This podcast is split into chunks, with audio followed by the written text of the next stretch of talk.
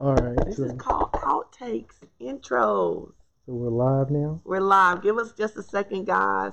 We thought the Mevo wasn't going to work today, but hey, praise God it worked. So give it, give us a second to adjust the camera. Come on in the room.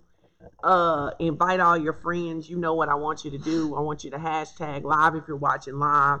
Uh, welcome to all of our local partners and all of our virtual partners. We're excited to have you this morning. We are excited. Uh, we're excited. Yes. You know, the Mevo is such a cool thing when it works.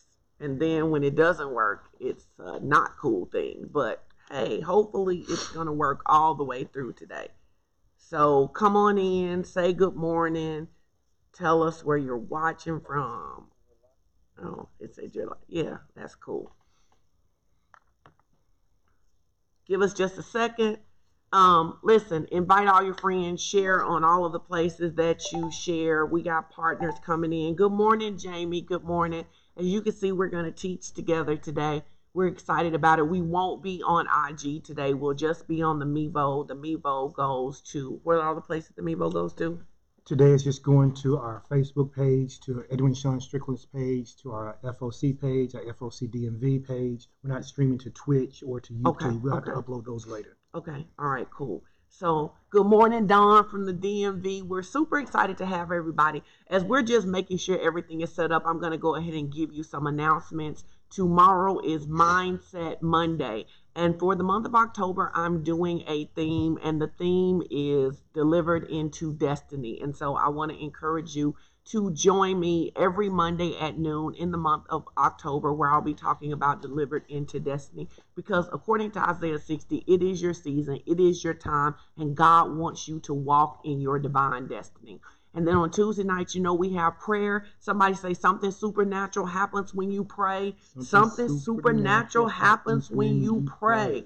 I am so thankful for our prayer team led by Chandra Washington. So excited for the people who take the time to write out prayers, to pray in alignment with the vision. Uh, we're just so excited, and we're thankful because so many supernatural things have happened, not just in this year, but in the past years. But we're extremely excited about how God has done so many supernatural things, healings, deliverance, new jobs. Got a call the other day or a text the other day that one of our families was approved for a house. Um, we're just super excited about what God is doing, and we encourage you to come to prayer Tuesday nights at eight p m Central. And then on Wednesday night, Um, our very own Pastor Ralph Marlowe teaches Refresh Bible Study. Is he teaching this week? He will not. He's announced that he will not be teaching this week. Everybody's going to take a break. You can go back, watch a myriad of the um, teachings that are on online, but he's going to be uh, off this Wednesday. He did have his surgery. For those of you who had asked, he is recovering at home. He's in good spirits, in good humor. Talked with him yesterday via Um, uh, text or whatever, and, and he's making a good recovery, starting to do some of his exercises and those kind of things. So continue to keep him and April and the kids in your prayers. Yes, yes, yes. And if you haven't had a chance to give yes. uh, to the Marlowes, you can do that. Uh, his Cash App is money sign Ralph, R A F Marlowe. Uh, you can do that. A lot of us got together and decided to help them with dinner for the next six weeks because Ralph's arm is Um, immobilized, so he can't use it, and we know April's still working and having to do everything with the three kids. So our love to them was to try to help them out with dinner for the next six weeks. So if God tells you and puts on your heart to sow, and I'm sure He will if you ask, uh, you should do that. Amen. Amen. And then on Sunday we're going to have Pastor Chris come back, and she'll be leading worship at nine thirty on her page. If you haven't liked her page, Kristen Valley Worships, please go and do that. Man, Chris, worship was just phenomenal this morning. Thank you, Elder Valley, for playing. We appreciate you guys so much, and then we'll be back here. But I want to make a special announcement. This is Pastors Ministers Appreciation Month, and we have an amazing pastor. We do. We have amazing pastors. We do. And we want to just celebrate our pastors this month. So I just want to say, Pastor Edwin, I think that you are an amazing pastor, and I'm glad you're my pastor. Pastor Chris, we thank you for all of what you do in worship. Pastor Ralph, we thank you for what you do. We thank you. And it's Pastors and Ministers Week. So we also want to shout out Chandra Washington, mm-hmm. who ministers and leads us in prayer. We love you guys so much. We could not do this without you. And I want to encourage you, F O C, whether you are virtual or whether you are at the local F- FOC Northwest Arkansas Church, celebrate your pastors and ministers this month. Let me tell you something. There are so many pastors who are working, pastors and ministers, in the midst of the pandemic to stay connected, to keep teaching, to make sure people are okay. Absolutely. And while ministry may look different right now, the assignment hasn't changed.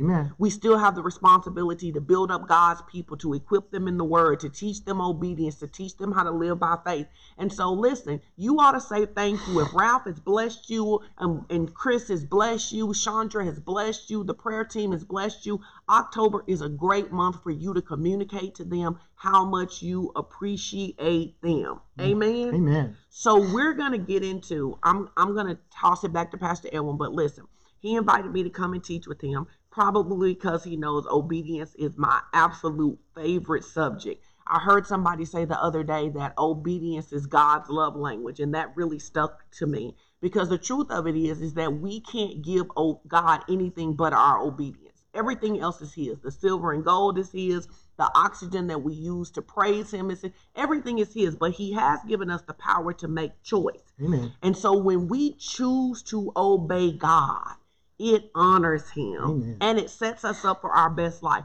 I thought your teaching last week was so good. It was so good.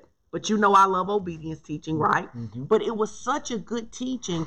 And one of the things that I love that you said um, is that when we're talking about obedience, you don't obey your way to justification. No. Obedience is not how you become righteous. But obedience is how you get rewarded in the kingdom. And as we were leaving last week, we were saying that while obedience may not be how you just get justified, you cannot even get saved if you don't obey God's way to get saved. Right. He says, hey, if you want to be saved, here's what you have to do. You have to believe in your heart that Jesus died on the cross for your sins, that you are a sinner in need of saving, and you have to confess with your mouth that he is Lord. You can't just decide, I'm going to be saved and I'm not going to do those right. things, right? So there is no area from the onset of our salvation experience that obedience doesn't touch. Absolutely. Absolutely. You know, a couple of weeks ago, we started off um, and you know, I was cleaning the basement, and I literally came across a, a message that you had, uh, at least a title of the message that you had preached in Uh, two thousand eleven, I believe it was. And the title of it was, I Can Trust God With My Life. And as I was cleaning out the basement, I saw that. I thought, you know what? I'm going to talk about that as the preemptus to this message about obedience, right? Because when you learn to obey God, you can trust God with your life. Absolutely. Uh, you can absolutely trust God with your life. And so last week uh, I came and I just really wanted to just kind of lay a foundation for what we're going to talk about today. Uh, and I know we've got some notes, and if we deviate, that's fine. Um, as you can see probably on the screen, it talks about uh, the benefits of obedience. But last week, we want, I, I wanted to talk about, and I did, about why obedience is important, the essence of why it's important. Uh, and I know that there's a lot of conversation out there in the kingdom where people are, are, are saying, you know, well, we don't live under the law anymore. We're under grace. And, and and I agree. We are not under the law anymore. Uh, we are under grace, and praise God for that. Amen. Because if we were still under the law, that means that if we violate any of the one law, then we violated all of the laws. Mm-hmm. Uh, but Jesus came, but he didn't come to do uh, away with the law. He came to be the fulfillment of that law. And so now, yes, we live under grace, but we don't obey our way into heaven, so to speak. Mm-hmm. Uh, you mentioned it. I talked last week about the fact that justification, being made righteous, uh, is not done because we do something. The Bible says that Abraham, it was imputed unto him as righteousness. Why? Because he, he believed God. God. Because he believed, he believed God. God. That's why it became righteousness for him. Not because he obeyed. Yes. He believed. But how do we know he believed? Because he because obeyed. Because he obeyed. Because he obeyed. And so, so I tell people, no, you don't obey God. It's not about works to get justification. But obeying God is, is, is the cornerstone uh, for us living the type of life that he's always desired for us to live. Uh, I said to somebody the other day when we were talking about this, that God really could make everybody obey him. Absolutely. I mean, let's not let's not play around. He could make everybody yeah. do everything he said. Because he God. Because he God. Right. But he doesn't do it because he's God. And because he's God, he gave us what's called uh, we're free moral agents. In other words, he gave us choice. But I was saying to somebody, think about it. How much better is it for you to be in a in a romantic relationship with someone who wants to be in a relationship with you, as opposed to somebody you're holding a gun to their head, making them be in a relationship right, with you? Right, right. And really, that's what God is saying to us about obedience. He's like, I don't want to hold a gun to your head and make you obey me. I want you to love me enough. I want you to know me enough. I want you to have enough understanding about my character so that you will want to obey me, because you know that whatever I'm saying to you is designed to make your life good. No, and it's funny because we talked about um, grace, right? Mm-hmm. And how so many people have misconstrued what grace is. Mm-hmm. And yes, grace is God's forgiveness, yes. right? But grace is also the power to obey. The power to obey. It is the power to obey. To obey. And you know that one of the things that really burns me up is when I hear people using grace to justify their sin. Yep. Because Jesus, the Bible says that Jesus, he broke the curse.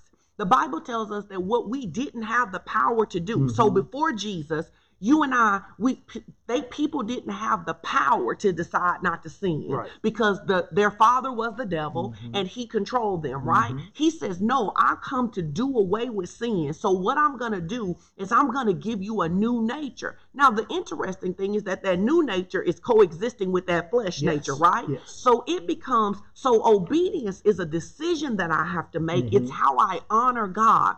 And I was saying to, we, you know, we were both having lots of conversations around this last week. And I was saying to a young lady that I believe that one of the other big challenges that really make people feel like obedience is optional. And if you wanted to type something right now, you could say that obedience is not optional. It's the obedience is not optional, not if you want to live your best life. I, in fact, I said last week, some of you may remember this. I said last week that when, when you get a word from the king, it's not optional.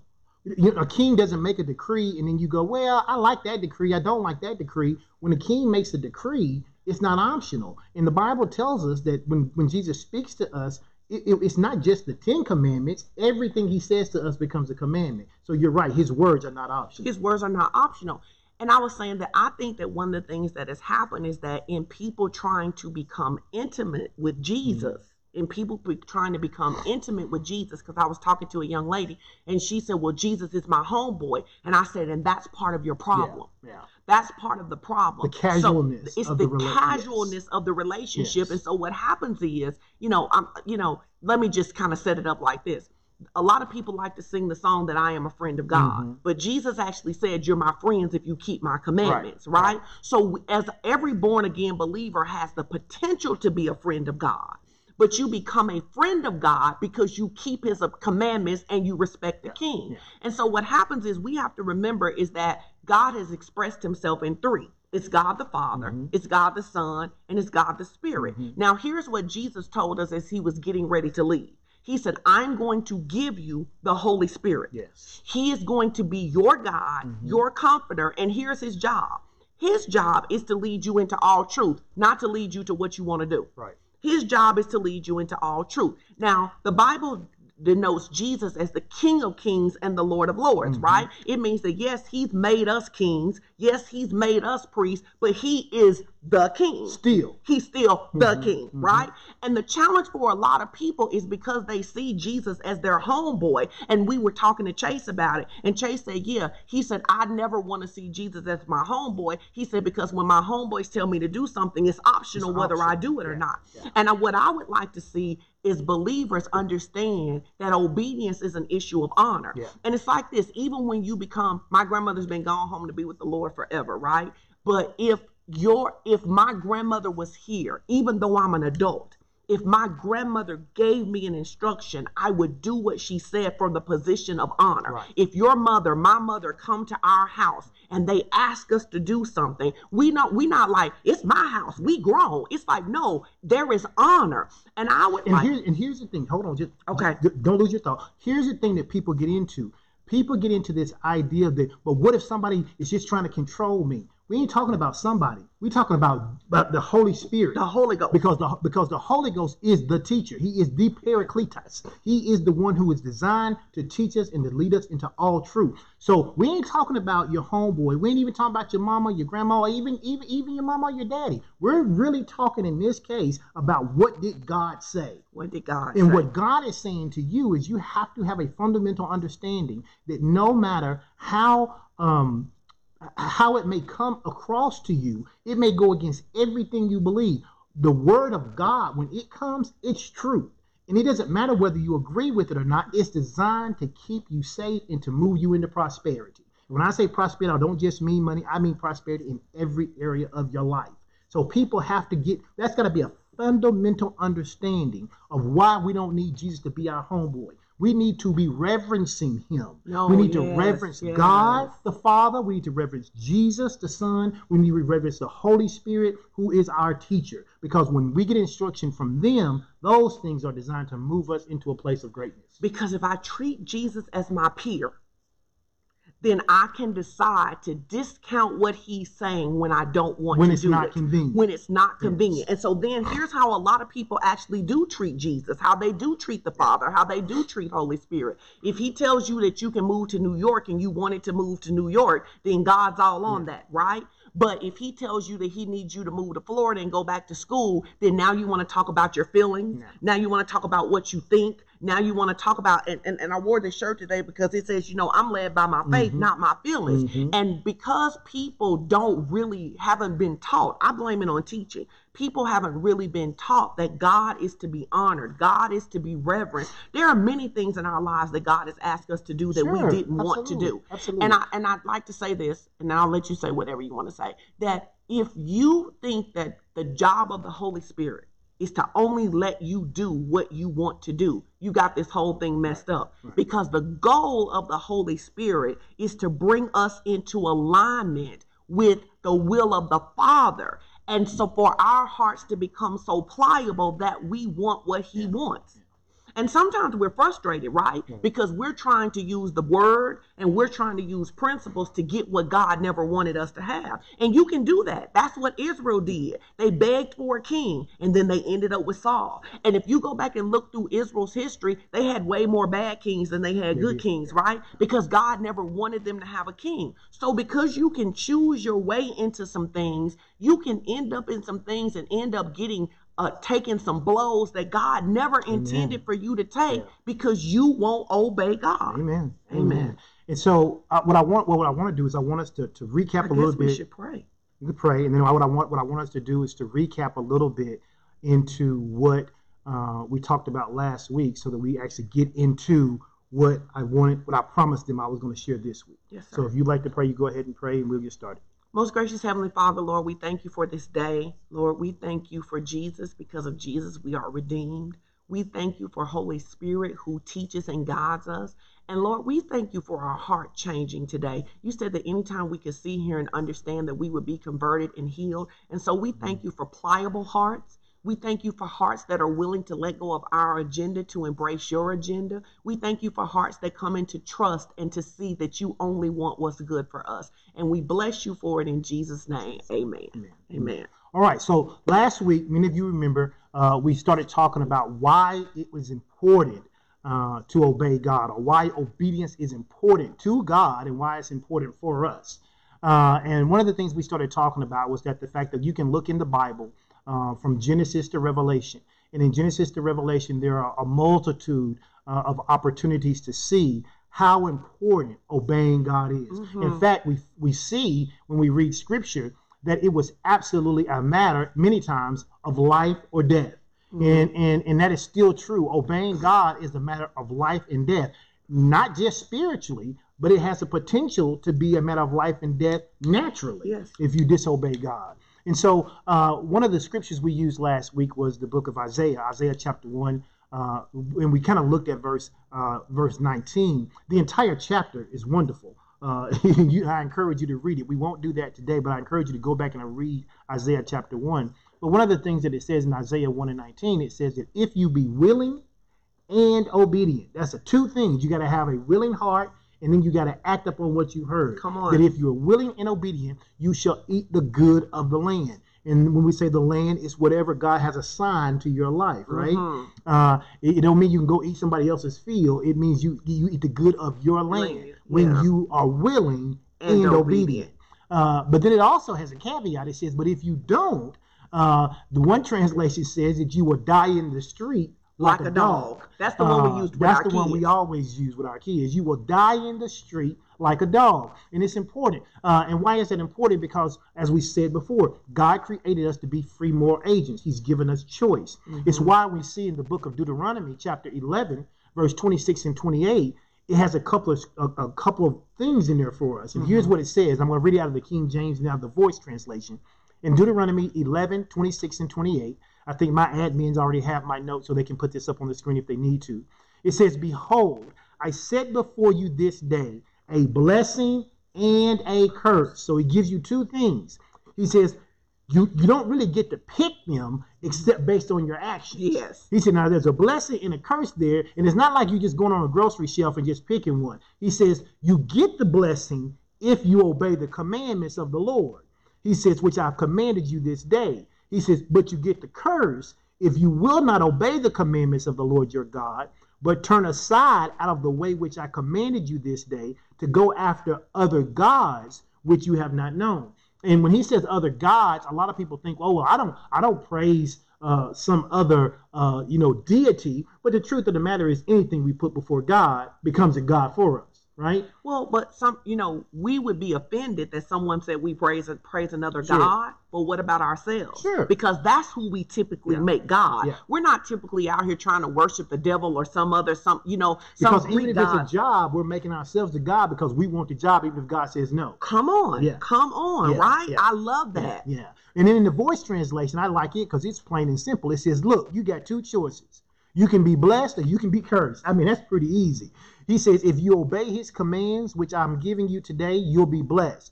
If you don't obey his commands, if you leave the path that I'm showing you today, so you can go and worship other gods who are foreign to you, then you will be cursed. And we know that word blessed means empowered to prosper, and the word curse means empowered to fail. You get to choose through your actions of obedience how you're going to be empowered, but you're going to be empowered.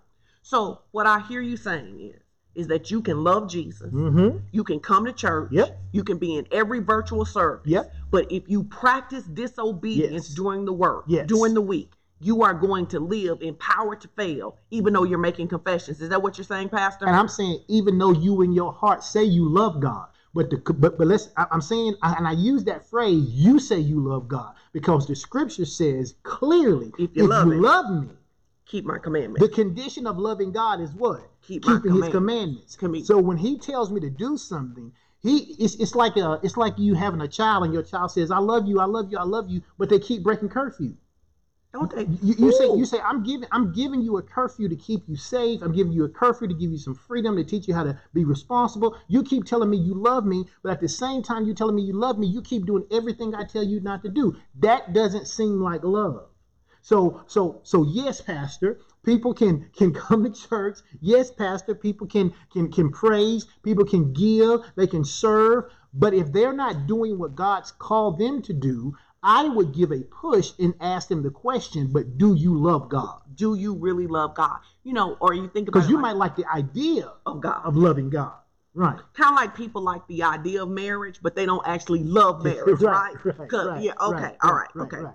And so so Deuteronomy lays it out for us very clearly and tells us that we have a choice. We can be blessed or we can be cursed, right? Mm-hmm. And then last week what we did is we kind of had this talk where we defined obedience. We kind of gave, our, gave ourselves a, a working definition. I won't go through all of that, but here's what we came to. And, and, and if you're watching this morning, you can go ahead and type this uh, in the comment section. That obedience is hearing God and acting accordingly. Hearing God and acting accordingly. Man, we came up with all these things. We talked about how obedience was about hearing and hearkening to a higher authority. We talked about how it's really kind of like a military term where you position yourself under someone's authority. Mm-hmm. uh, because, you know, if you are private and you got a sergeant over you and that sergeant gives you an order as a private, you got to you got to obey that order, right? Uh, and, and, and that's how it is in the kingdom. There's rank and order in the kingdom, and, and, and, and not that somebody's more important, but when I say rank and order, in that we have a we have a general, you know, in the kingdom, and that's God. He is he is over everything, and we are to be submissive to that. Uh, and so we said that literally obedience for us is hearing God's word and then acting accordingly, right? So if God tells me he wants me to spend the next three days praying uh, for thirty minutes a day, I demonstrate my love for him by, by doing, doing what he said. Yes.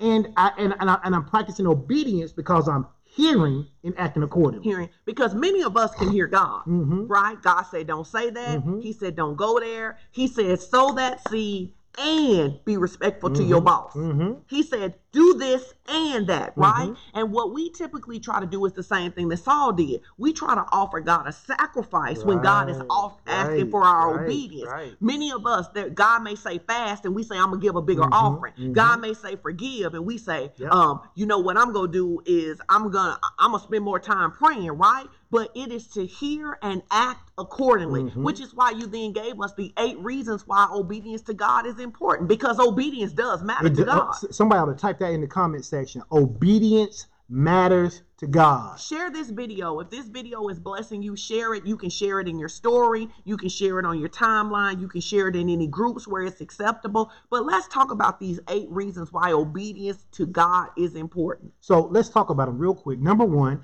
we said that G- obedience was important to God because, number one, Jesus calls us to obey. The Bible clearly tells us in John fourteen and fifteen that if you love me, keep, keep my, my commandments. commandments. That's what we were just talking about. The condition to what we don't have to tell anybody that we love God. We don't have to tell God that we love him. He says, I know you love me because you are willing to keep my commandments. So number one, Jesus calls us to obey him. Number two, obedience is an act of worship. Yes. And I really want to talk about this one because people love to identify as worshipers. Mm. And I remember being in service years ago when we were singing this song, I command my hands to clap the Lord, mm. to clap, to praise the Lord. I command my, my feet to stomp. And the Holy Spirit said to me, what good does it do for you to clap in here and stomp in here when you leave here? I can't tell you mm, anything. Mm. Worship is doing what God told you to do. And many of us, we've gotten the emotional fix of worship. I came into the presence. I cried. I laid on the floor. I felt the presence on me. But when you got up, did you do what mm. he said? You know, it reminds me of the scripture that says, why, why call me Lord, Lord, Lord? Lord. He said, why call me Lord, Lord? And then do not what I say. Why, why, why do that? Why, why tell me you love me? Why call me Lord, but then you don't even do what I say? Because indication that you are serving a Lord is to be obedient. It's to say, it's to say, oh God. Kev said earlier on there, he said, Jesus equals our Lord. Yeah, he is. He yeah, equals yeah, our Lord. Yeah. I don't care how, I don't care how casual he may be with us. Right. We can never forget. It's just like parenting. I don't care how casual your parents get with you. You should never forget your mom is your right. mom. You better not. You better, right. in the right house. Not. In the right in household, the right house. You better not. Yes. And, all and, right. You know, and it's so important. And I know we're going to move on to number three. But when you talk about this, obedience is an act of worship. I think it's so important because, you know, whenever in the Old Testament they went to worship, they didn't go and do what we do today as worship. They didn't come together and somebody play and they do music and all that. They offered something. They offered something. Yes. An act of worship for, is, an an, is an offering.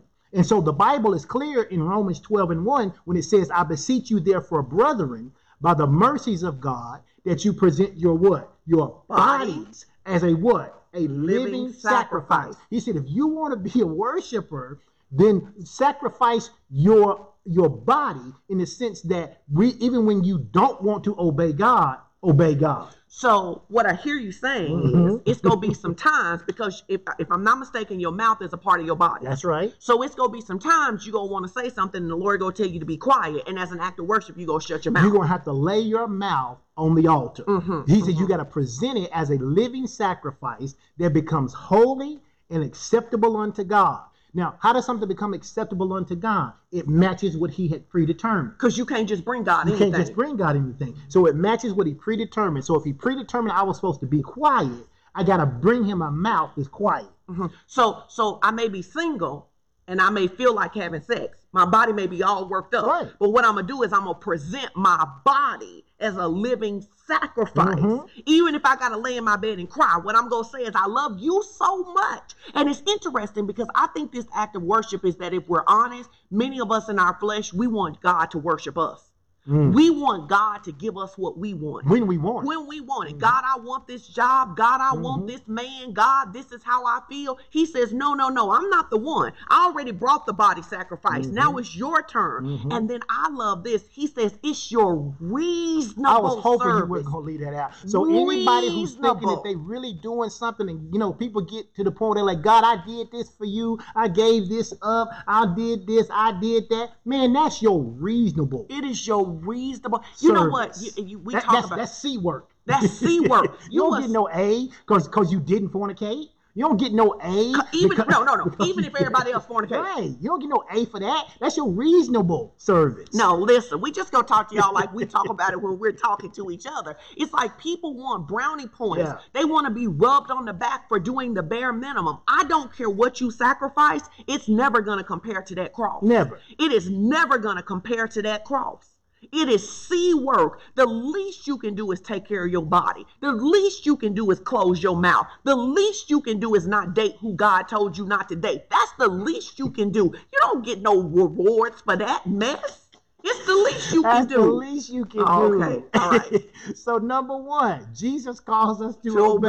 obey. Number two, obedience is an act of worship. And then number three, last week we said, watch this. Even though it's just C word, God rewards our obedience. Yes, he does. You get rewarded for doing what's reasonable. When you obey God, he literally rewards you for doing that which you should have done anyway. So you a straight C student and he and he treating you like you magna cum laude. It's, it's, it's, like, it's literally like you, you give your kids an assignment uh, to do something like wash the dishes.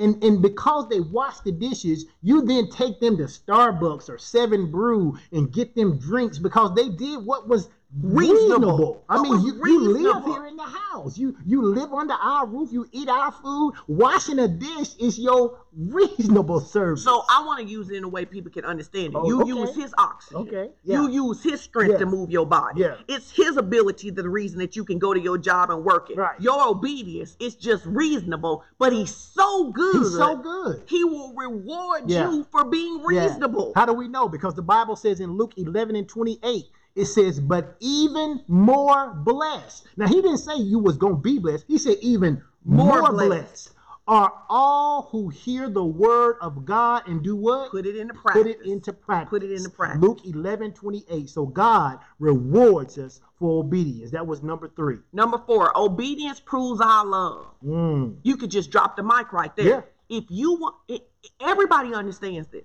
In a natural relationship, I cannot say that I love you, tell you I'm going to be faithful, and I got six boyfriends. Right, right, right. Everybody would be like, Pastor Sean don't love you. Pastor Edwin, you ought to go ahead and leave. You ought not put up with that mess. So why is it that you get to cheat on God wrong, with your disobedience? Wrong. You don't want nobody wrong. to cheat on you. If your friend, if you feel like your friend is friends with somebody who mm-hmm. don't like you, you is in your feelings. But why is it okay for us to cheat on God? Yeah, come on. Come on. Obedience proves our love. Mm-hmm. Come on. Yes, it does. Loving God means doing what he commands us to do. Mm-hmm. So this go offend some of y'all. So love ain't love. Love is doing what he told you to do. That's what I was saying earlier. He said, look, if you love me, keep my commandment. How do you prove you love me? Because love means doing what God has commanded us to do according to Second John six. He mm-hmm. says, look, love means doing what God has commanded us to do.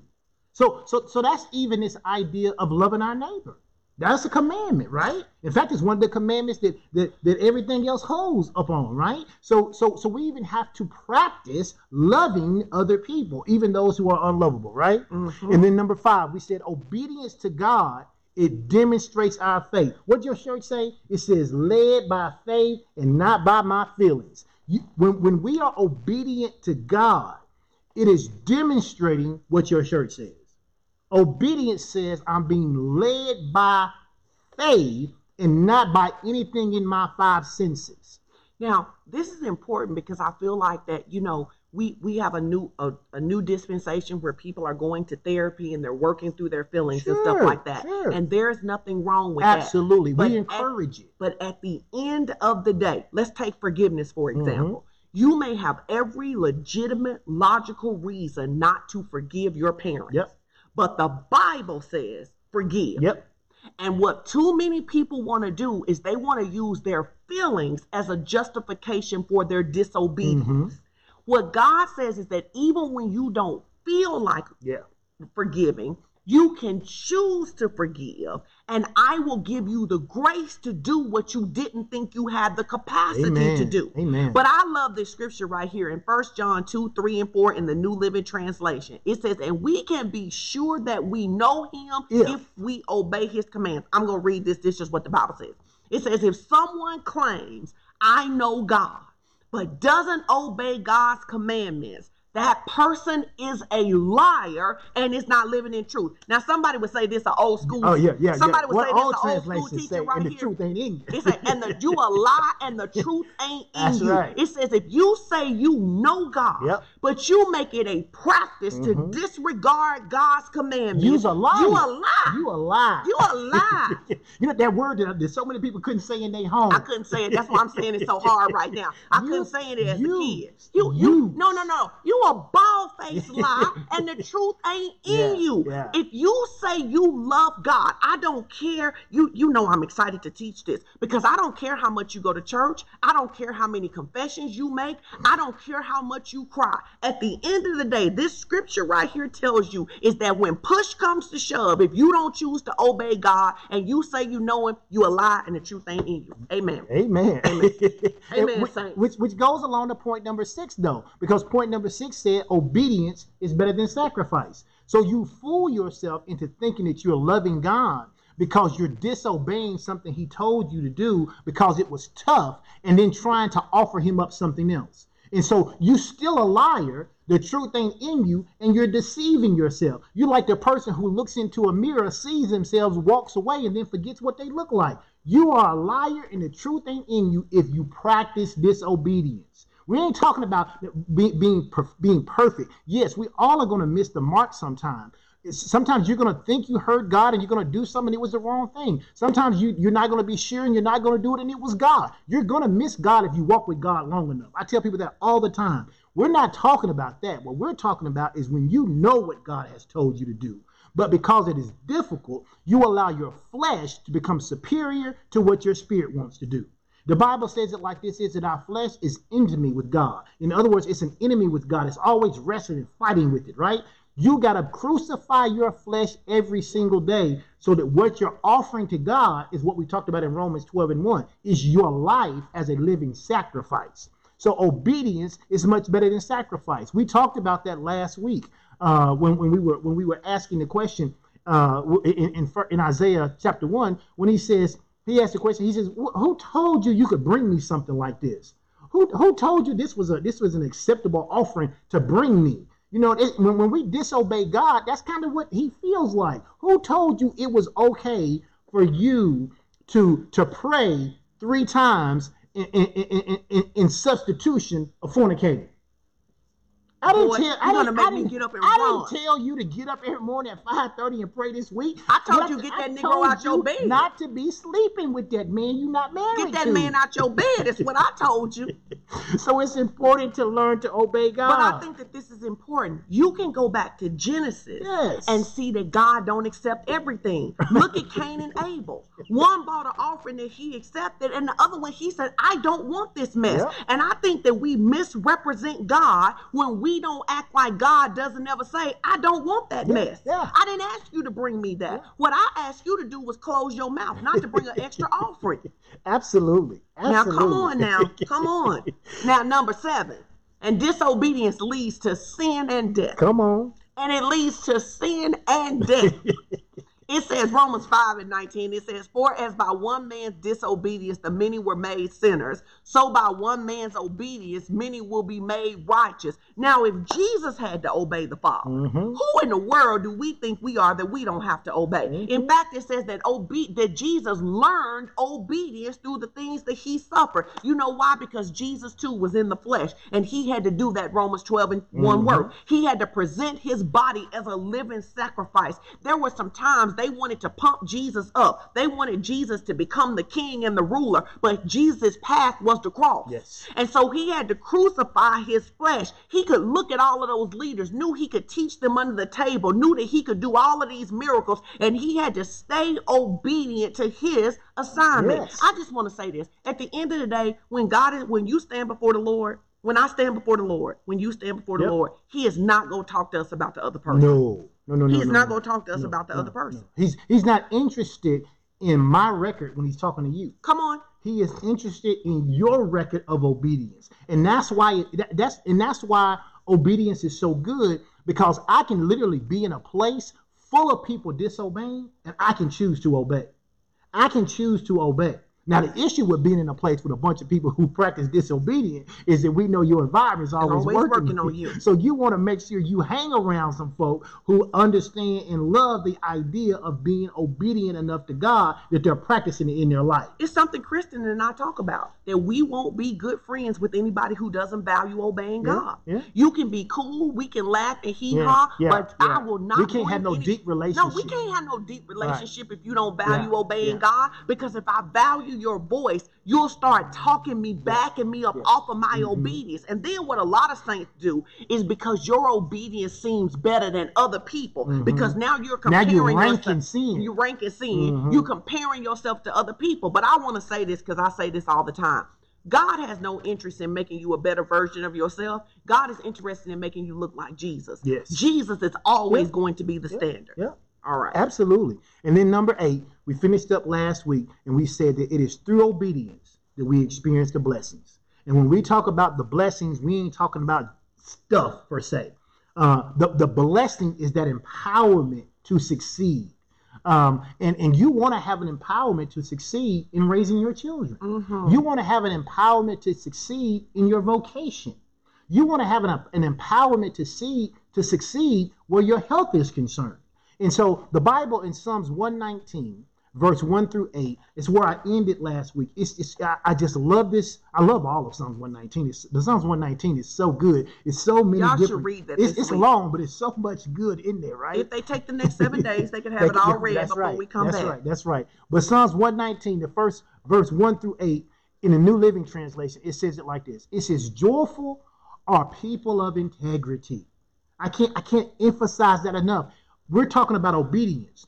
He equates obedience to integrity. He says, joyful are the people of integrity who follow the instructions of the Lord. It says, joyful are those who obey in his laws and search him with all of their hearts. In other words, when I don't know what to do, I don't make it up. I go to God. I ask God for wisdom, insight, and understanding, because what I want to end up doing is whatever he says is the right thing to do. He then goes on to say, he says, you have charged us to keep your commandments carefully.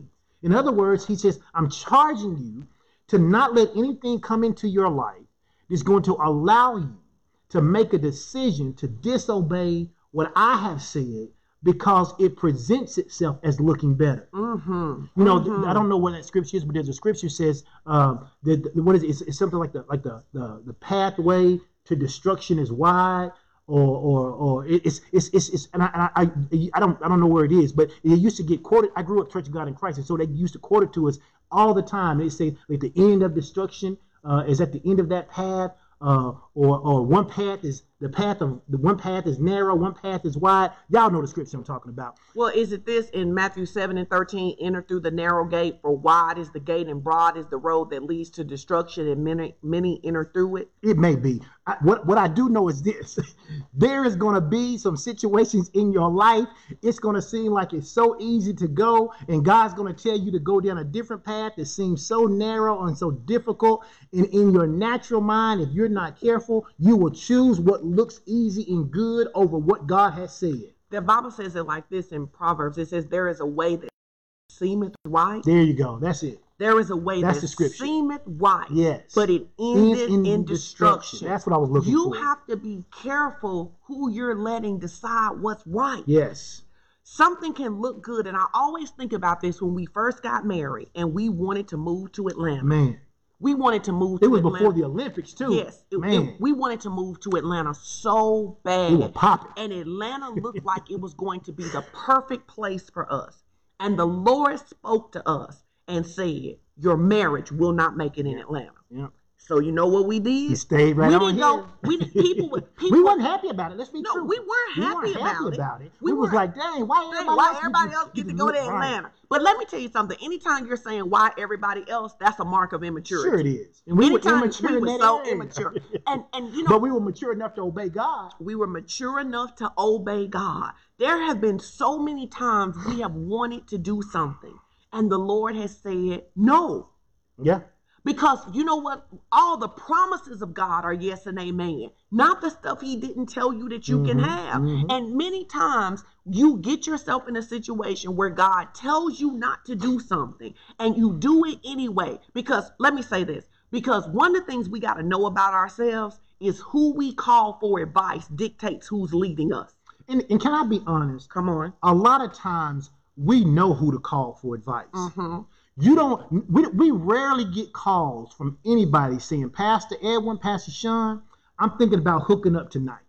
We rarely get I'm them calls. I'm about to cheat on my husband. Yeah, we, rare, we don't get those calls. Mm-hmm. What the calls we get are very different. So people aren't, people are not uh, uh, unaware of, of who to call. You got to be careful of calling the wrong folk just because you want them to agree with you. Because many times when we want to sin, when we want to go our own way, we find someone who will co-sign. Yes. We find someone to say, oh, you just human. Oh, you you know, you got to live your own life. You got to do your own thing. You better be careful about allowing those people to Absolutely. speak in your life, because this is what the Bible tells us. You are only ever drawn away yes. by the lust of your That's own it. flesh. That's it. Amen. It was in you. It was in you. It was, it in, was you. in you. It was in and you. And because it was in you, you looked for someone who would agree with you so that you wouldn't feel bad about doing what you had already decided you was going to do anyway. Because that, yeah, that part, you had already decided, you had already decided that you was going to do it. That's why you called the person who you knew would agree with your disagreement with God. Uh-huh. So let me just tell on myself before you tell on me. The other day, the other day, Pastor Edwin was going to, um, he wanted to use a TikTok that he had seen in order to prank me. Now, if you know anything about my whole self, I'm not going to tell the whole part, but I'm going to tell some of it. Um, if you know anything about me, you know that in my former life, I'm, I'm, I was a fighter. I've had a lot of fights. I have gotten a lot of people told I have acted out of character. So anyway, I was getting ready to go exercise. My back was turned to Edwin, and he, tell him what you did, babe. So some of you have seen the, the TikTok challenge where you uh, act like you're talking on the phone, or you really are talking on the phone to someone, and you say something like, well, you know, hey, can you call me back? I, I, I'm with my friend right now, or something like that. So I was I was in the but room. But the person is your spouse that you're saying. Right, right, right, right, right, right, right. So I was in the room, and I had been wanting to do this prank on Pastor Sean, but I had to be careful because, number one, uh, Pastor Sean is left-handed. I forget that sometimes. And she quit to, she quit to strike out. So I had to make sure I was far enough away. So I was laying on the bed. Uh, I had just gotten off of a phone call, so I knew that it would be believable that I could be on another phone call. So I picked up my cell phone, and I had, was faking having this conversation. And as I was What'd having this conversation, I, I was acting. I, I changed my voice. Like I was like, "Oh, hey, how you doing? Yes, good to hear from you." I was like, "Hey, listen, um, can can you call me back? Uh, I, my friend's over here right now." And so I and I said, okay, I, and I said, yeah, all right, I'll talk to you later. So I immediately started laughing because Pastor Sean's reaction when she when she when her head did a one eighty and on her neck and turned around. And I was like, who the freak you talking to? And before I knew it, I was like, you better quit playing with me. I'll slap you in your face. He is crying on the floor. But as I was walking, I was getting ready to call one of, this is the reason I'm telling the story. I was getting ready to call one of my rowdy friends who will remain nameless to protect them, right? And the Lord said, don't call them. You don't need to them to co-sign that you did the right thing because you didn't hit Edwin. You need me to address with you why you still reacting like that. Because you went off off. I went off off. I was like, I will fight you. I will tear this Some house stuff up remained private, right. But she went off I, off. I was like, y'all fill in the blanks. Anyway, but the point is, don't. First of all, the point is, don't be pranking me because y'all gonna see your pastor looking bad because I ain't there yet. But the point is, I got ready to call somebody who would make me feel better about, about, going off, about off. how I had gone off because I, because what I wanted them to say is, well, you didn't act like you would have acted right, twenty right, years right, ago, right? right? But God was like, no, no, no. The standard is not the old Sean Strickland. The standard is Christ. He said, and you have got to get to the point that even in a pressure situation, it's not the old you nah, that's coming that's up. Good. It's that's me good. that's coming that's up. That's good. That's good. So I had to come back home and apologize. Because we always say what's in you going to go, come out come in, in, a, in a pressure situation. In a pressure when situation. When you get called friend. Ooh, baby. I was like, for twenty-six years, I will fight you up in this house. I'll pray my strength. But that's the point. Right. So I wanted to call someone yeah. who would co-sign, yeah. who would make me feel better about and it. And we often do that. We do. we do. We call the people who we know are going to make us feel okay in whatever wrong we either are about to do or have, or done. have done. Right. And he said, "I, you need to talk to me because I want to talk to you about why that's still in your heart." Amen. Amen. Amen. Keep going. So this morning, we just want to talk real quick about this idea of the benefits of obedience, because there are benefits to obeying God. Amen. We've talked about why they're important, right? But there are some tangible benefits that come with obeying God. And what and, and somebody says, well, well, why we always have to talk about the benefits? I was talking to a friend of mine this week on Facebook, and he was talking about what we're going to talk about. And uh, I said, I'm talking about the benefits of obeying God. And he said, he said, he said, he hates the fact that we always have to tell people that there's a benefit. But the fact of the matter is what we know about human nature is that human nature, because we are human beings. We are tripartite beings, right? We we have a body, mm-hmm. we have a soul, and we have a and, and we are spirit beings. As human beings, we know that we tend to gravitate toward those things that benefit us mm-hmm. and retreat from those things that because cause us pain. pain that's right? right. And so I say that's that's the reason that I, I frame it this way. Um, yes, we should just obey God because part of demonstrating our love is obeying, obeying God. But there are some benefits. He says, hey, I have a system in place, and if you obey me, there are some promises that come with you, that, that comes with obeying me, and there are also some benefits. And so I want to share with you just real quick a couple of scriptures uh, that you can write down. They'll put them up for you. But I want you to, to know that these are the promises, some, some of the promises that he gives. Let me add Go this. Ahead. And because God knows how he wired us, he wants us to know that there's a yes, reward for serving him. Sure he does. It's like when it's people, why he told us in his word. He told us. It's like when people say, I'm a giver, but I'm a not a receiver. Then you don't understand the kingdom. That's right. Because he wants you to know that there is a benefit for doing it his way. In fact, the reason he set the system up to be a giver is so that you can receive. So you can receive. So to say Amen. that you are a giver but not a receiver is is, is like saying you you are you a tiger with no stripes or something. I mean, that just doesn't make sense. Yes. He says the method for receiving is giving. So I tell you, I tell you to give so that I set you up for always being able to receive. Amen. I just want to say, I think we can come, if we don't get through all this, we can come back and do this next week. Okay, I'm having a good fine. time doing that's this fine. with you. What time is it? I don't all know. Right, we got seven minutes. Oh, okay. Till eleven. Okay. Okay. So let, let's let's just talk about these these three promises then, and then we can do whatever. We can come back and, and, and do whatever we need to next week.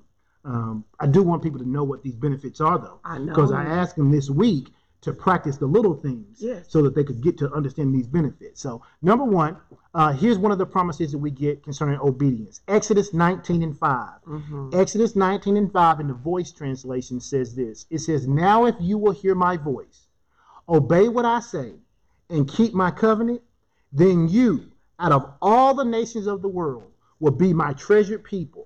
After all, the earth belongs to me. I love it. I love it. He says, listen, he says, if you will hear my voice, and why is hearing his voice important? Because the will of God, because faith begins where the will of God is known. So he says, you got to hear my voice so that you know what the will of God is so you can be in faith. Mm-hmm. Because when you're in faith, you're not led by your feelings. That's right. That's when you're right. in faith, you're not led. He says, and then if you will obey what I say, In other words, if I say, hey, I want you to, to, to not move to Atlanta, because moving to Atlanta, your marriage won't survive. So if you hear my voice, obey what I say, and keep my covenant. He says, then you, out of everybody else in these nations, he was talking to Israel, he said, out of all the other nations, he says, you will be my treasured people. In other words, you become special to God. When you hear God's voice, you obey his word, and you keep his covenant. You become very special to God. He says, and after all, he said, the whole earth belongs to me anyway. You know what I love about this? People, if people are honest, you may love all your kids the same, but your obedient kids have a different place in your heart. Oh, yeah. Now, oh, don't yeah. nobody want to say that. I mean, you love them. You love all your kids, yeah. but your obedient, the kids you don't have to wrestle with. Mm-hmm. The kid, they, and he says, he says, you will be a treasure to me. Now, people, somebody may say this is the Old Testament, but in the New Testament, this is what he says. If you are a quick, prompt to do, cheerful giver, you become a treasure to mm-hmm. me. Mm-hmm. So the bit one of the promises, he says, I'm unwilling to do without. I'm, I'm unwilling to do without that's, you. That's being treasured. So when I choose to obey God, I make myself a treasure to him. Why? Because he knows he can depend on me to partner with him. Mm-hmm. Yes. Yeah. Yeah. All right. Deuteronomy five. Yep. Yeah. Deuteronomy five and twenty-nine. Here's another promise. Deuteronomy five and twenty-nine. He says, oh, that there was such a heart in them. In other words, he says, I wish, I wish they, I wish my children had a heart in them that they would fear me, or they would reverence me, and keep all of my commandments always. He says, I wish that heart was in them to do it, not because I need them to obey me to make me God. He said, but I want them to do it so that it might be well with them and with their children. How long? Forever. Forever. So what Forever. So what he says is, he says, if you will obey, you become a treasure to me. Mm-hmm. He says, and if you obey, it will be well with you. Mm-hmm. And what I love, we've seen. And your children. And your children. It begins, you begin, we talk so much about generational curses. Mm-hmm. He says, but if you will practice obedience, you will set up generational blessings yes, for your kids. Yes. You will set up generational yes. blessings. It will be well with you and your children. And we've lived this. We have seen how obeying God, there are times where it has looked like that obeying God made us look like a fool. Yeah, and cost us a lot. And it looked like it cost us a lot. But the reward, the wellness that he has brought to us mm-hmm. for obeying mm-hmm. God, it has been worth any tear. It has been worth any place we could not move, yep. anything we could not do. Yep. Why? Because whatever God, when God rewards, he always gives you more than you gave. Always. Always. Always. And think, always. About, and think about it. He says, I love how he says, he says, oh, that there was such a heart in them. He says, I'm, I'm, I, I, you know, we talk about, you, you mentioned generational curses. He's literally saying, I wish they had a heart in them that they would be so overwhelmed with generational blessings than generational curses. He says, I want them to obey me so that it'll be well with them and their children forever. I love this too, though. It says such a heart, which lets mm-hmm. us know we can choose what kind we of heart choose. we have. You say that. Say, I can choose my heart. I can choose my heart. I believe it's Hebrews that it says that we can train our senses mm, to yes. discern good from evil. Yes. We yes. can train ourselves. Yes. So maybe in the beginning, you just cuss people out. Oh, say maybe, that. Say that. Say, I can train myself to obey God. I can train I can myself train to obey myself. God. If I can train to build my muscles, if I can train to run a marathon, if I can train to run a five K, if I can train to be a doctor, if I can train to be a lawyer, I can train myself to obey God. Let me add something to that. I can train myself to love to obey. Mm, Not yes. just to obey, yeah, but love. I can train myself to love oh, to so obey now you, God. So, so what I hear you saying then is that I can train myself on the willing part too. On the willing part. Not just the willing and obedient, but I can train myself on the willing and I can train myself on the obedient part. I remember when we first started, when I first started working out last year, right? I just trained myself on the doing. Yes. Right?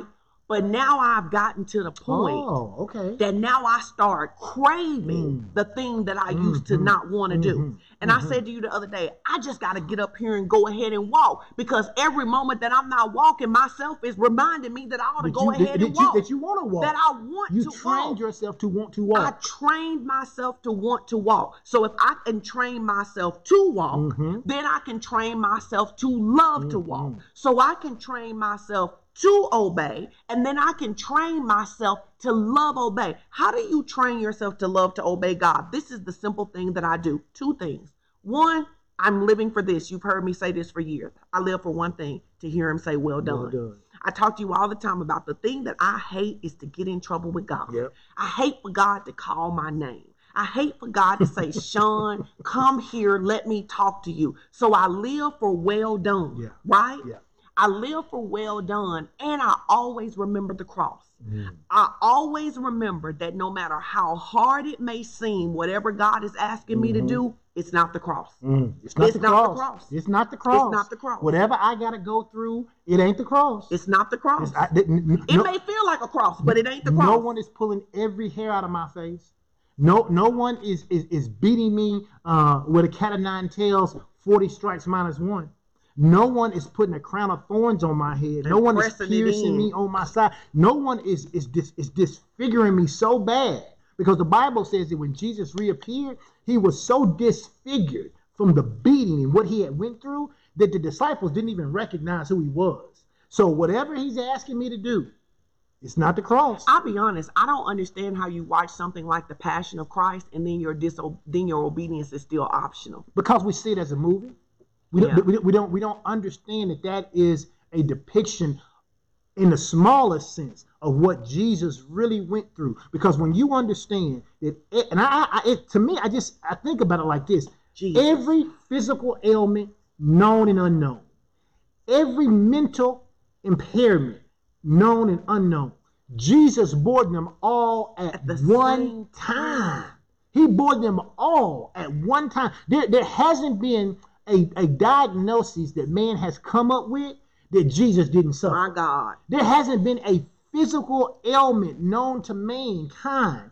Even if we haven't discovered it yet, Jesus still felt the brunt of it when he was on the cross. And so whatever he's asking me to do is minuscule compared to the cross. Think about it. He had cancer and H I V. He had depression. He had hepatitis. He had um social anxiety. He was manic. He was high and low at the same My time. God. He was suicidal. He was psychotic. He was, he was schizophrenic. All of that all at of the, same the same time, time for me. Yeah, yeah, yeah. All of that. And when I time. think about that, what could he ask me to do? Mm-hmm. What could he? Not moving to Atlanta. That's a light yeah, thing. Yeah. Not getting to go off yeah. on somebody. Yeah. That's a light yeah. thing. Everything he has asked me to do is a light thing compared to what he did. And here's the thing. Everything he's asking me to do is to benefit my life. Yeah. Yeah. It's to benefit my yeah. life. Yeah. Amen. Yeah. Listen, well, so so what we'll do is we'll come back. Yeah, next, one more. We'll, oh, yeah. Right there. Yeah. Well, so we'll come back uh, next week and talk about these benefits of obeying God, because we want to we want to give them time uh, yeah. because they're important. It's nine of them. And we want to and we and, and, and they they function in different areas, and um and and, and some of them are things that God grants to us, and some of the other benefits are things that God becomes for us. And so we want to come back next week and, and deal with those. And so uh, we, we'll finish with, with this with this third promise uh, that we, we we mentioned. It's in James one twenty-five.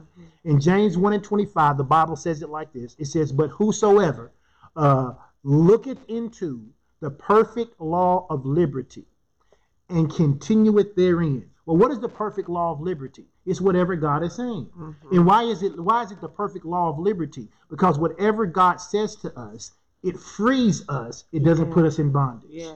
So it says, whoever looketh into the perfect law of liberty, or I say it like this, whoever hears what Holy Spirit or, or, or the Bible or God, whatever you want, who, whoever hears what that is telling us, they look into perfection. And when they do, if they continue in that, it says, and they don't become a forgetful hearer. In other words, when things get tough, you don't forget what God said. When, when, when things get, when, when, when things seem like it's not going the right way, you don't forget what God said and do something else. It says, whoever looks into the perfect law of liberty and continues therein, he being not a forgetful hearer, but a doer of the work. You do what God says. It says, and this man or this woman shall be blessed in his deeds. In other words, they should be empowered to prosper in whatever they are doing. And I don't know about you, but a promise that says whatever I do is going to prosper if I'm doing it because I'm obeying God makes me feel great. It's like yeah. a guarantee. Yeah. It means it's, it's it's it's it's that, you know, there was a song, all we do is win. Literally, when you obey God, all you can do is win. All you can do is win. All you can do is win. So what what I hear you saying is that when I when I obey God, I become a treasure to him. Yes. That's enough right there. That's what the word says. I become a treasure. I, I'm valuable. But, and I love this because it tells us everybody don't have the same favor. Right. Because Jesus had to grow in favor. Yes. Everybody yes. does not yes. have the same yes. favor. And you see that in the Bible. We know everybody didn't have the same, the same favor. So how do I cultivate favor? Obedience. Obedience. You want more favor on your life. God, I need more favor. God, I need you to raise up people to do for me what I can't do for myself. Obey. Bring yourself into obedience. Obey. So he says you'll become a treasure to him. Mm-hmm. Then he says it'll be well with you and your children. Mm-hmm. So he makes you a generational promise. Yes. You and your children, right? So your obedience can set up your kids being treasured and your grandkids being treasured. And so obedience becomes, my God, think about that. You know, when we think about the Waltons, right? When those who the, those who know Sam Walton, and you think about the Walton family, mm-hmm. you can't mention their name and people not think wealth. Yes. Because wealth has become who the Waltons are. You may not even know, you may know Sam Walton's name, you may even know his wife's name, but you may not even know his kid's name, and certainly not his grandkids or his great-grandkids. But if they walk into a place and they say their last name is Walton from Bentonville, Arkansas, people are going to associate them with wealth. He says, I can make your name great and associated with obeying God. Well, that's what he told um, Abraham. Abraham. He says, if you will do yes. it my way, yes. I will make your name great. I, but and I think that here's the thing. When you become obedient, mm-hmm. you care more about his name being great than your, than your own reputation. Sure. Right. right? So he says, I'll make you a treasure.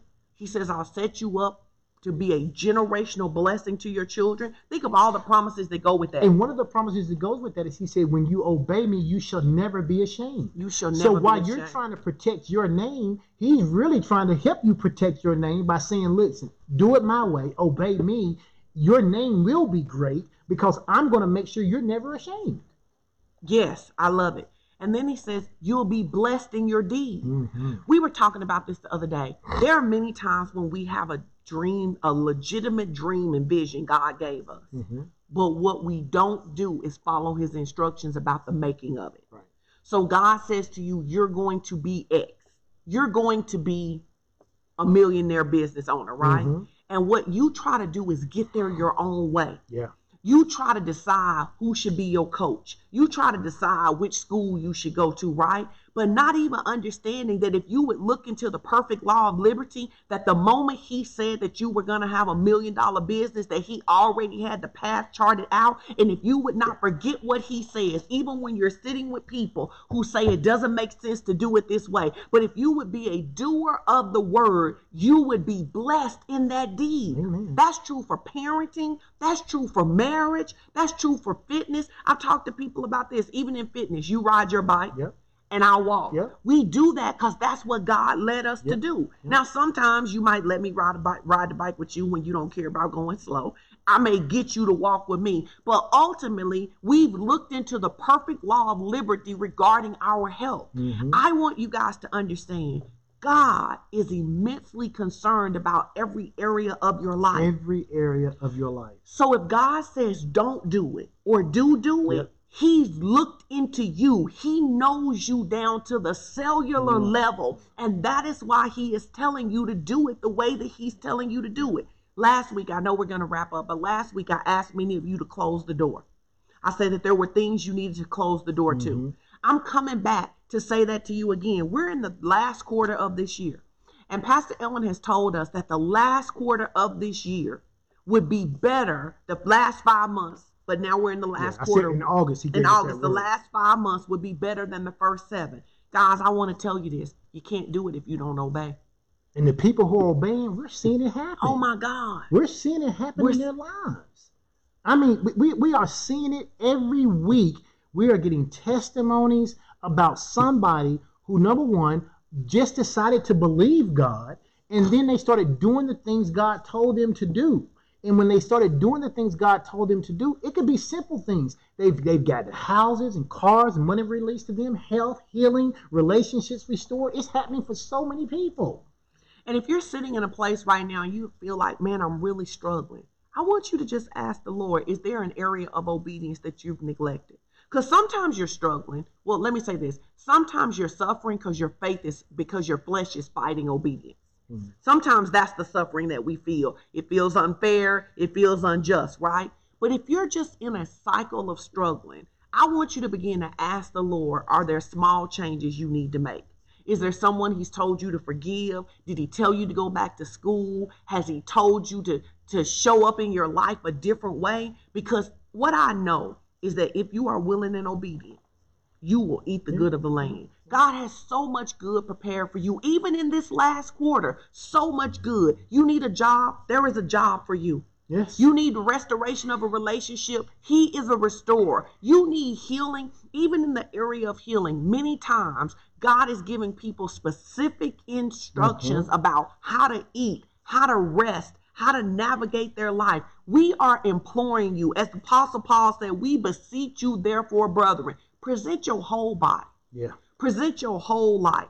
So we're going to come back and do the nine things yeah, next week. Yeah, hey, we'll thank back. you for letting me teach with You're you. You're welcome. Thank you for teaching with me. I always enjoy it. It's fun.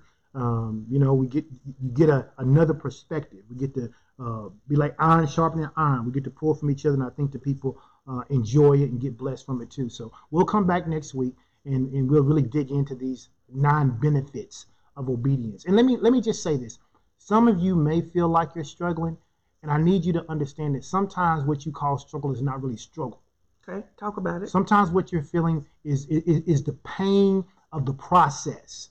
Um, and I don't want you to mistake the pain of the process with struggle. The Bible says you have need of patience. In other words, you have need of consistency.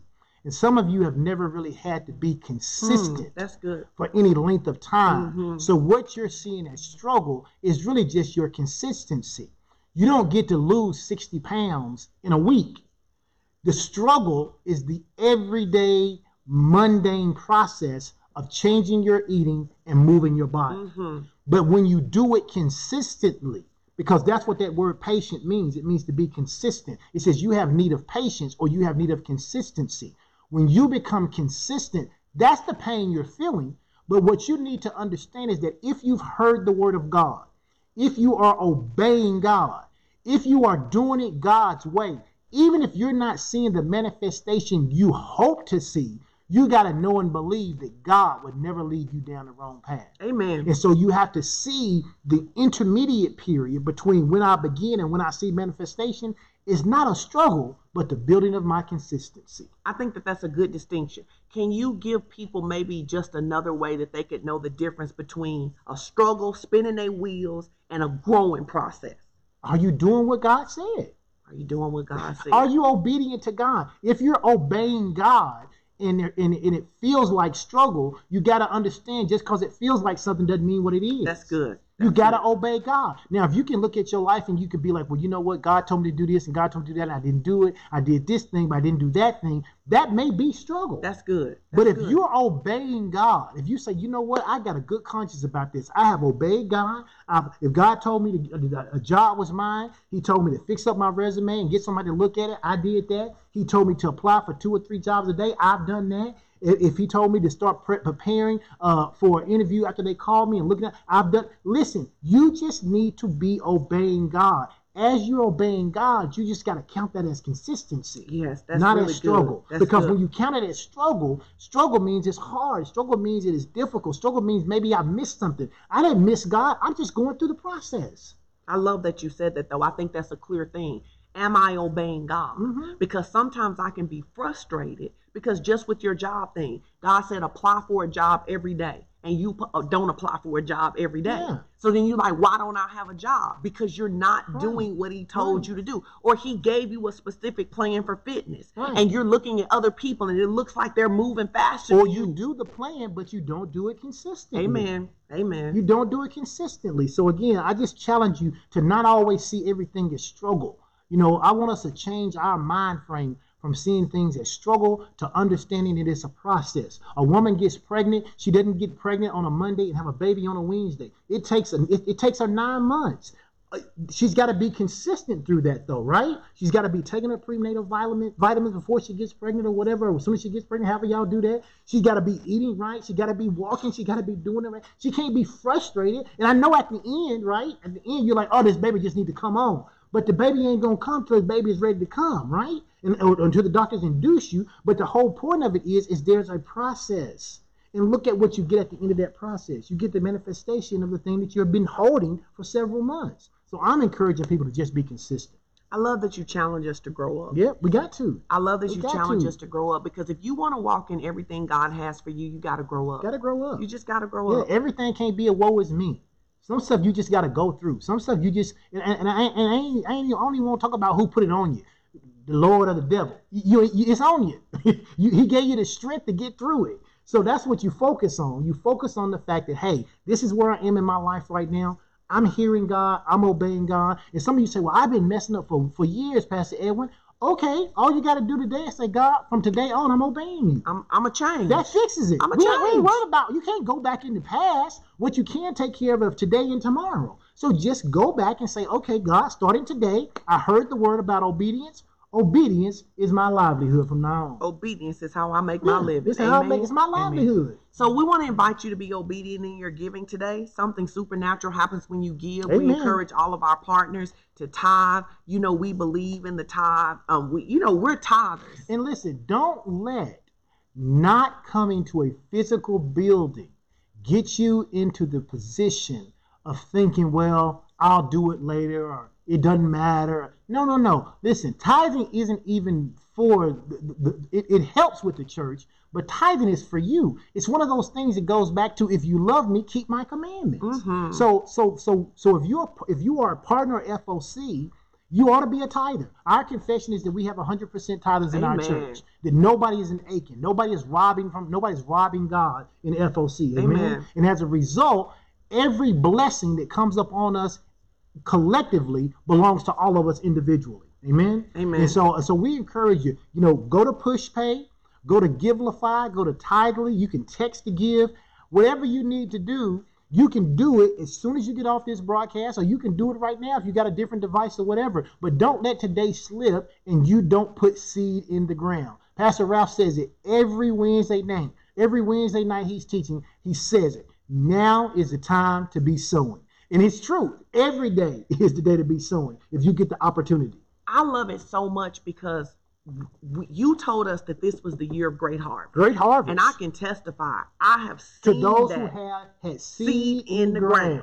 So what I'm what we're receiving harvest, but I'm sowing for the next season. I'm twenty twenty-one, twenty twenty-two. I'm sowing for the next yeah. season, man. If this is what God is doing right now in the midst of a pandemic, man, I want my seed in the ground, mm-hmm. because I am sowing yeah. for the next season, yes. right? Yes. And I just want to, guys, encourage you guys. When you sow, I've been challenging people, sow all grace. Yes. I release my seed. I believe he makes all grace available yes. to me. Whatever it is I need, he is bringing it to me.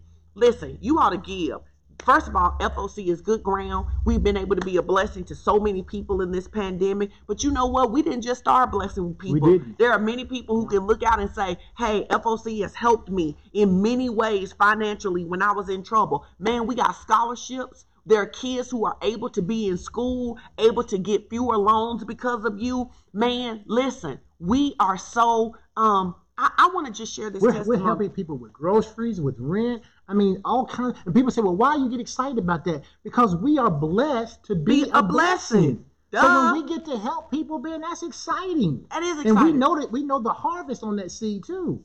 I, I want to say this. The other day, um, the, the person that we leased this building from reached out to Pastor Edwin and said, oh, yeah. and he said, um, I noticed um, um, because they live close to the property. And he said, we noticed that y'all aren't having church.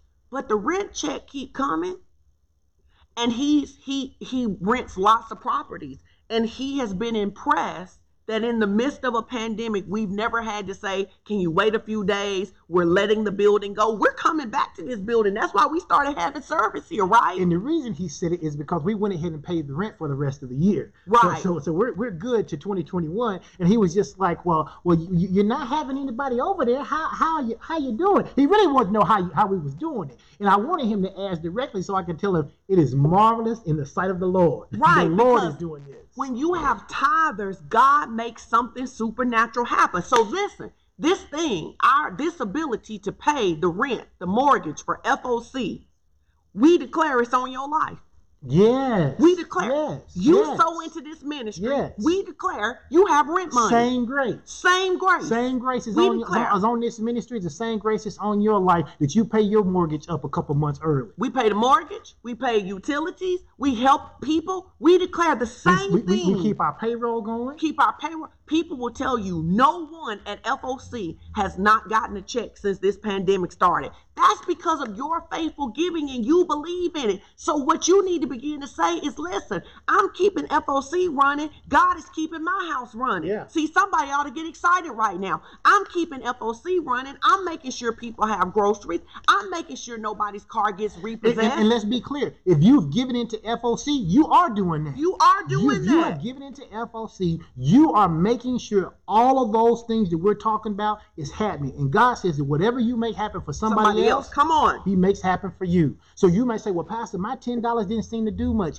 Maybe not, but when you put your ten with everybody else's ten, we're able to bless people with, with to stay in their apartments or their houses. We're able to give people food, help with medical bills, send kids to college, help pay for books. Whatever people need, we're able to do that because of you.